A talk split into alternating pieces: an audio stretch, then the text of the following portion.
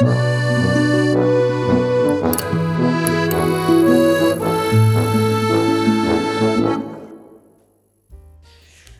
benvenuti al nuovo special del Salotto al Festival dal FEF Udine, Friuli Venezia Giulia, Italia, Mondo Universo.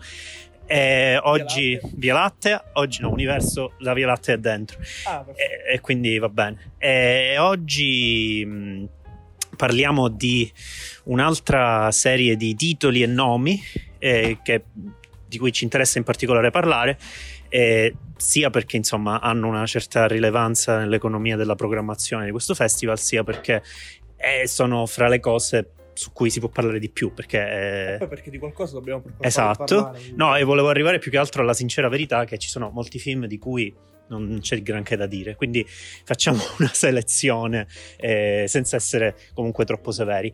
E eh, parliamo innanzitutto della mini retrospettiva che il FEF ha dedicato a Ryuichi Roki o Hiroki Ryuichi, a seconda di quanto si è fondamentalisti con i nomi e cognomi giapponesi. Credo i Rocky, credo i Rocky Rui. Hiroki Ryuichi, infatti, Paolo è fondamentalista, Ehm, è un regista giapponese eh, di cui Mark Schilling, che è, stato, che è il eh, consulente alla programmazione del festival a parte Giappone e ha anche moderato il dibattito alla masterclass, eh, è- che appunto Mark Schilling definisce come un regista dallo stile molto definito che a partire dal suo esordio che abbiamo visto poco fa poi ha, ha sviluppato tutta una serie di eh, modalità di messa in scena che vengono da questo film. Ehm, io proprio rispetto a questo discorso sicuramente ne ho visti meno di Mark Schilling, ne ho visto qualcuno degli anni 2000, Vibrator che è un titolo piuttosto famoso, eh, Tokyo Trash Baby e poi molti degli ultimi, anche grazie al FEF, da, da Tokyo Love Hotel che ha fatto conoscere un po' più in Italia Ryuki Rui- Hiroki Ryuichi, giusto perché il FEF ha fatto sì che con la Tucker girasse per i cinema, arrivò, arrivò addirittura a Palermo nel 2014 per dire, quindi comunque eh, ha girato. E Noise l'anno scorso e adesso quest'anno parleremo anche dei due nuovi film. Ecco, a noi ci dà la sensazione totalmente opposta, cioè un regista completamente trasformista, completamente eh, adattabile al, al tipo di film che vuole fare. Forse fin troppo innamorato delle storie. Forse sì, forse innamoratissimo del- dei suoi personaggi, forse un po' troppo innamorato anche, non lo so, perché in questo primo film che si chiama 800 Two Lap Runners, che fu presentato a Berlino nel 93 o 94, è, è un film, un film di teenager in cui, come si diceva anche nella masterclass, la, la componente sessuale è particolarmente pronunciata per quello che il film è. Ecco, eh, lui stesso dice mh, che ha fatto delle cose che piacevano a lui, che non è forse la cosa migliore per un esordio. eh, eh, si dovrebbe tener conto un po' di più dei- degli spettatori.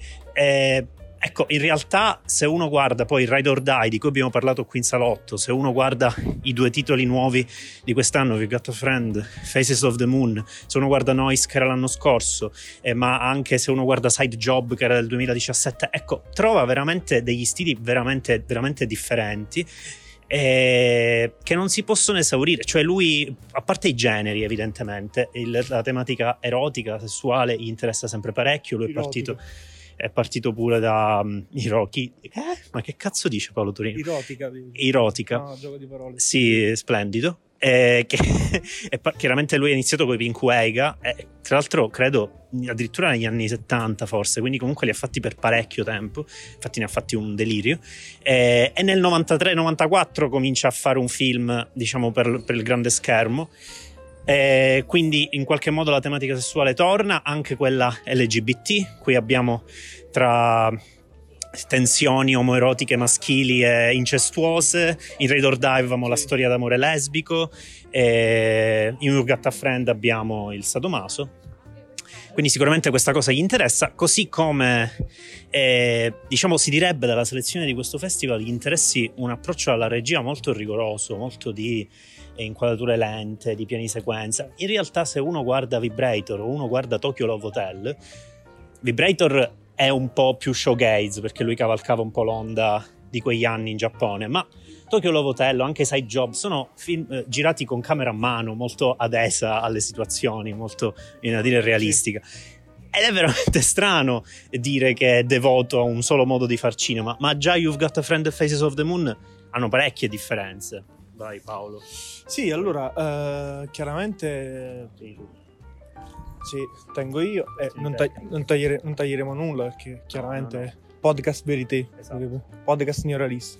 Comunque, vabbè, eh, bando alle ciance. Sì, eh, è chiaramente un regista, un regista camaleontico che, che si adatta, che si adatta alle storie che racconta, però allo stesso tempo c'ha secondo me qualche cosina che si porta dietro dagli esordi.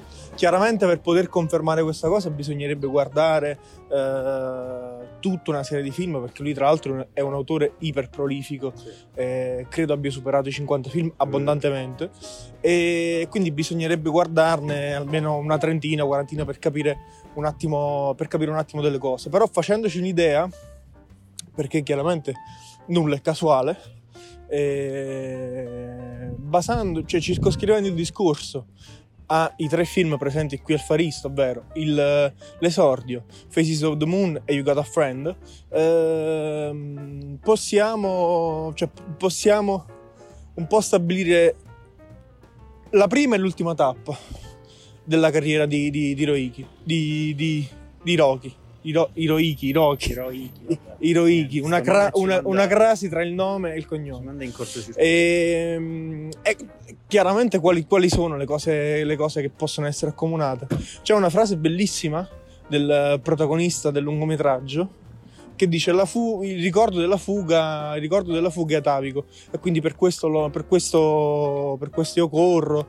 Eh, l'altro protagonista ha anche lui delle, delle fisime mentali per questo eh, è nell'atletica anche l'altra protagonista eccetera eccetera. E però questo, questo momento è particolarmente importante, secondo me, se dovessimo circoscrivere il discorso dei tre film del festival, perché eh, questo stile dei diciamo del long take eh, del long take che si concentra sui personaggi che corrono o verso qualcosa o da qualcosa o fuggono da qualcosa eh, è una cosa comune in tutti e tre i film. E sono in realtà delle parti, delle parti abbastanza centrali e, e nevralgiche di queste opere.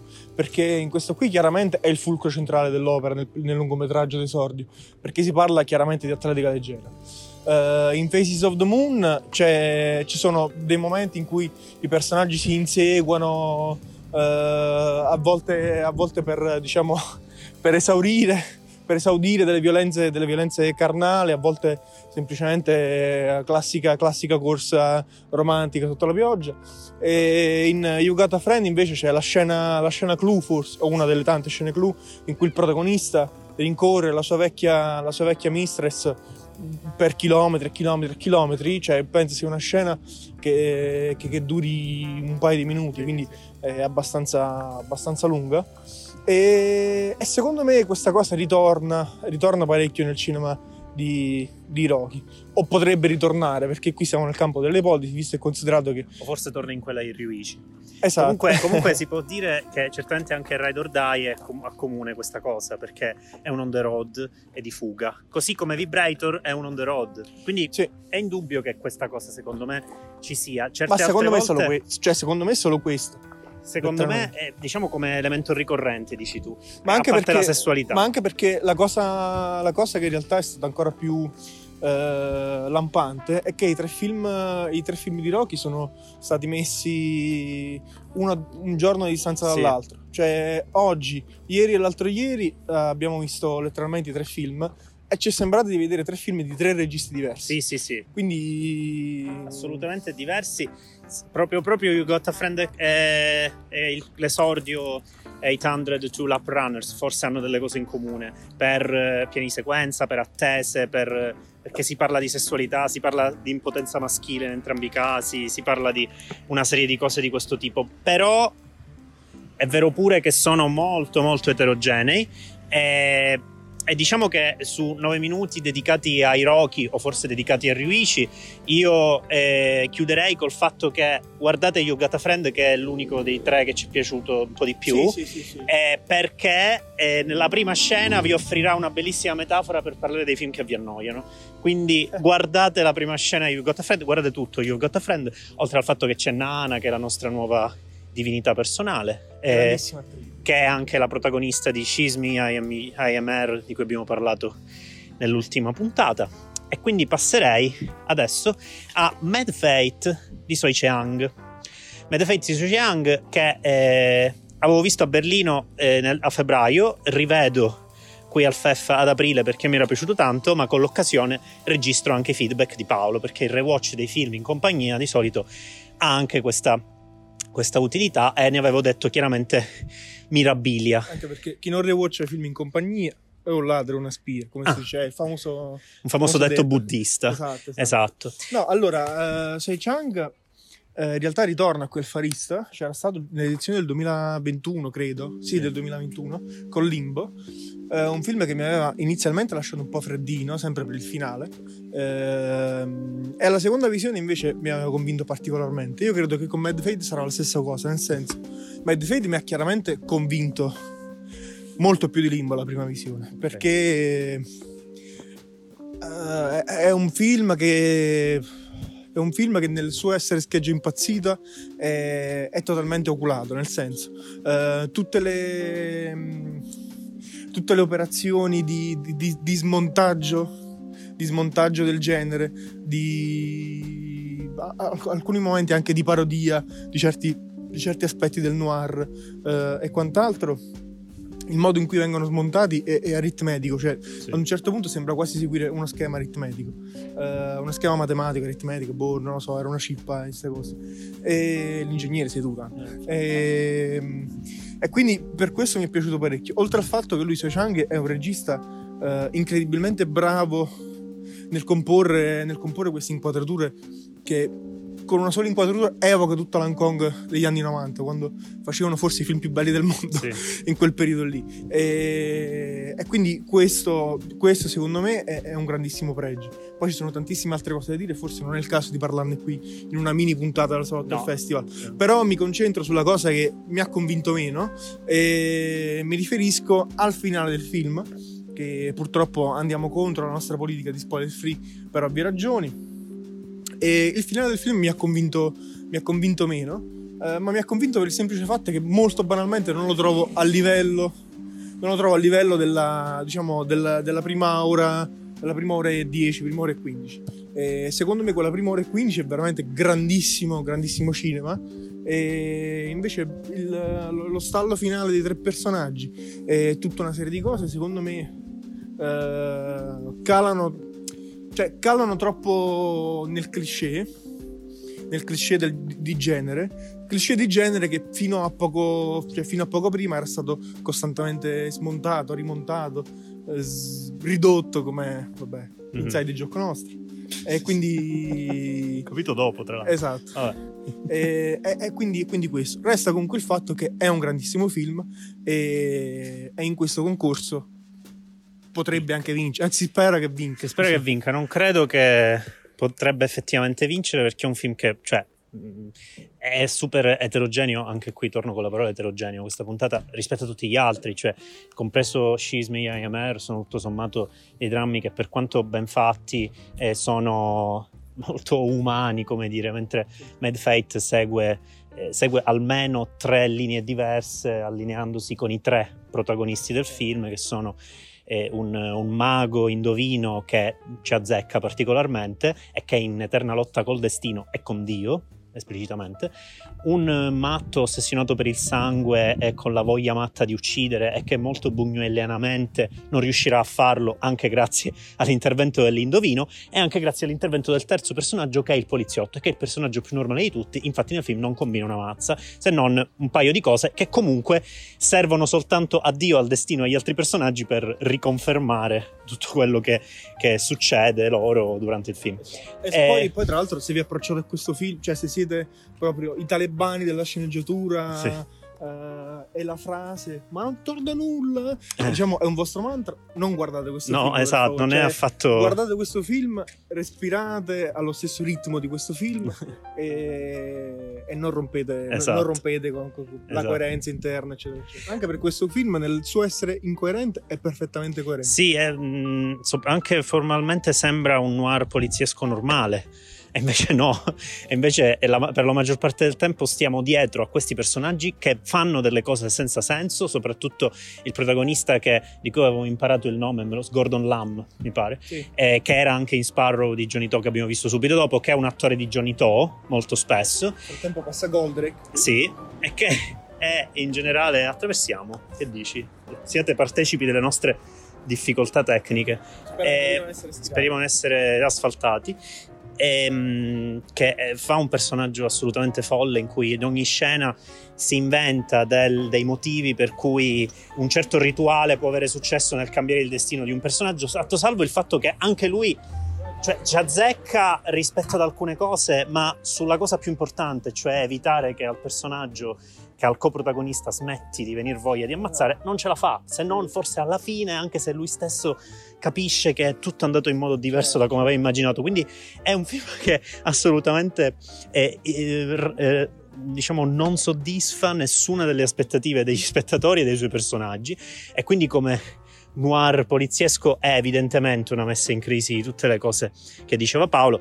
Poi, secondo me, anche il finale mette in crisi questa cosa perché la situazione è la tipica dello stallo a tre, ma è assolutamente impari e soprattutto succedono delle cose psicopatiche del tipo Dio che decide di trasformare il mondo in seppia, eh, un abbraccio disperato mentre un altro gli parte la catarsi su una metafora con un fiore, insomma cose abbastanza... Intanto il poliziotto totalmente eh, ammanettato, coltellato, distrutto, quello là che gli partono gli attacchi schizofrenici, insomma non è propriamente uno stallo classico del noir poliziesco Mm, però comunque è un film che può sembrare dalla forma una sorta di noir normale in cui hanno infilato a forza gli elementi eh, disomogenei. In realtà il punto è proprio quello e credo che già con Limbo si capisse perché Limbo pure era un finto classico, soltanto che Limbo era molto più serioso, molto più serio, molto più cupo. E questo qua è apocalittico, però apocalittico al confine col, col kitsch nel mese di Nanni Moretti non dovremmo dire la parola kitsch, ma la usiamo qua. La faremo kitsch. uscire il mese prossimo. La faremo uscire il mese prossimo. No, invece no, uscirà durante l'ultima giornata del festival.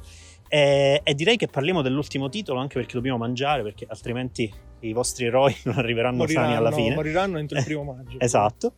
E parliamo di Moralist, cioè di Egoist, Egoist che è un dramma ancora giapponese. No, vabbè, Soi Chang era hongkongese. Quindi, eh, tra l'altro, di Soi Chang ci, ci, ripromettiamo di riparlare quando avremo visto altri film perché ha una carriera pluri, più, ven, più, che ventennale, forse anche trentennale. Sì, sì. Ehm, Egoist di eh, Daishi Matsunaga, mi pare, è un dramma queer, gay, in cui, mm, in cui, mm, diciamo in cui non c'è dramma nel senso che diversamente dagli altri film che abbiamo visto in concorso qua al FEF non è un dramma caricato, almeno apparentemente, non c'è il solito modo di caricarlo. Come diceva giustamente Paolo mentre lo guardavamo, ha questa regia che mette ansia anche in situazioni assolutamente normali e ma quotidiane. Poi, ma poi in realtà ma... la regia deflagra attorno, attorno al Sì, un stesso, pochino si, si, perde. si, perde. però effettivamente in realtà è che un po' ci prendiamo l'abitudine, nel senso che però è vero che all'inizio è una regia, un, un camera work tutto attaccato alle, alle nuche, alle facce,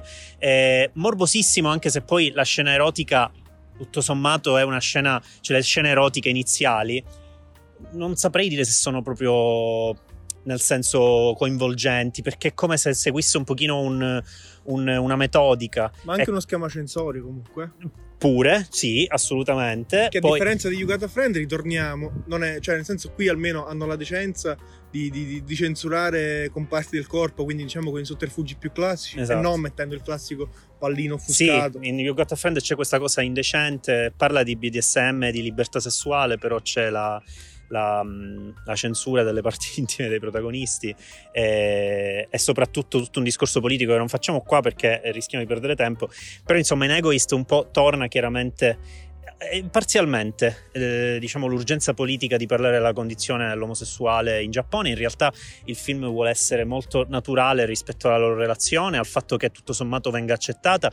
Qua noi non siamo adesso io, non adesso neanche Paolo, penso, mh, ci ricordiamo esattamente qual è la storia della, dell'accettazione dell'omosessualità nel cinema giapponese degli ultimi vent'anni. Siamo fermi un po' a Oshima, in cui sicuramente era vissuto in maniera molto, molto inquieta, ma in questo film è vissuto in maniera molto molto serena anche rispetto alla vita quotidiana. Il punto è che il film nella seconda parte vuole diventare un dramma eh, sul rap- su un rapporto surrogato madre-figlio di due personaggi che hanno l'uno bisogno dell'altro.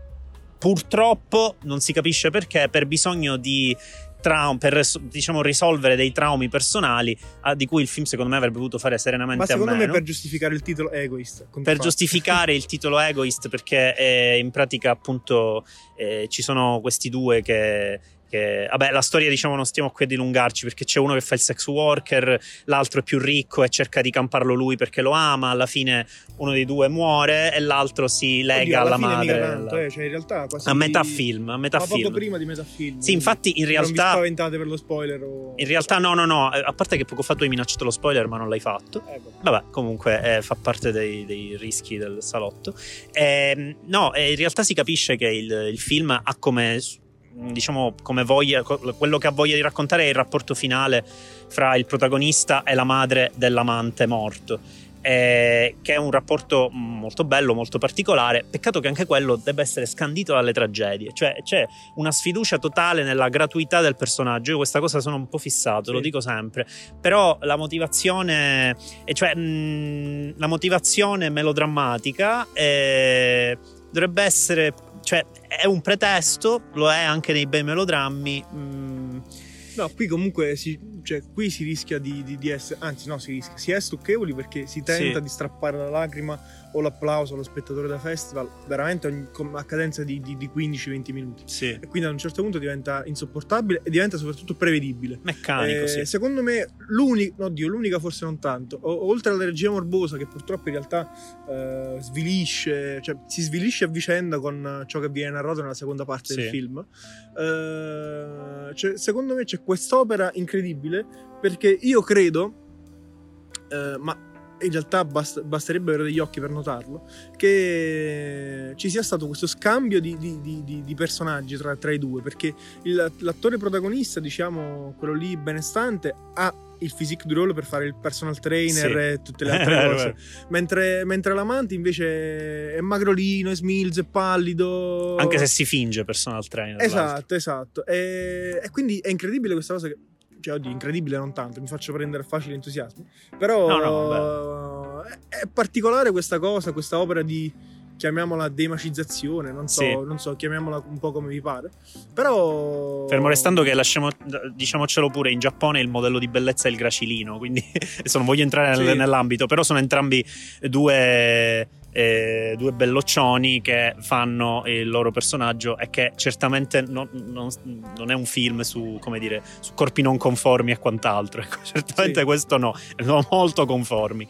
Eh, però come dire, sì, sono d'accordo sul fatto che la regia poi non ha misura rispetto a quello che racconta. Poteva essere una regia molto materica, molto. molto Perché cerca un, po', cerca molto... un po' di essere Fallen Angels eh, senza eh, grandangolo. Un po', un po'. Sì, sì, ma è soprattutto un utilizzo piuttosto discreto per la media dei drammi giapponesi della musica, eh, un utilizzo così eh, della camera a mano molto volatile. A un certo punto ci sono anche un paio di momenti un po' Gaspar Noè. Adesso, eh, se avessimo qua Fabrizio Ciavoni, ci farebbe proprio anche il, sua, il suo suono onomatopeico con cui pensa che Gaspar Noè gira i suoi film, quindi uff, tutte queste cose così.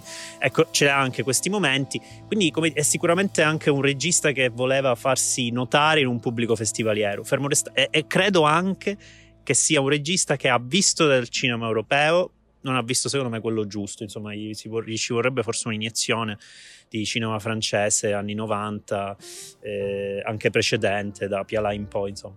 Eh, a tempo, no, oddio, a tempo non mica tanto, non è, non è esordiente lui. Cioè, no, non è spalle, esordiente, però comunque è piuttosto giovane, era qui presente in sì. sala. E niente, questo è quanto. Ci, ci vedremo al prossimo e ultimo salotto al festival dal FEF. Per stavolta, per stavolta ci congediamo, è una cosa Ci molto strana. congediamo, esatto. Ciao, ciao, ciao. ciao. ciao.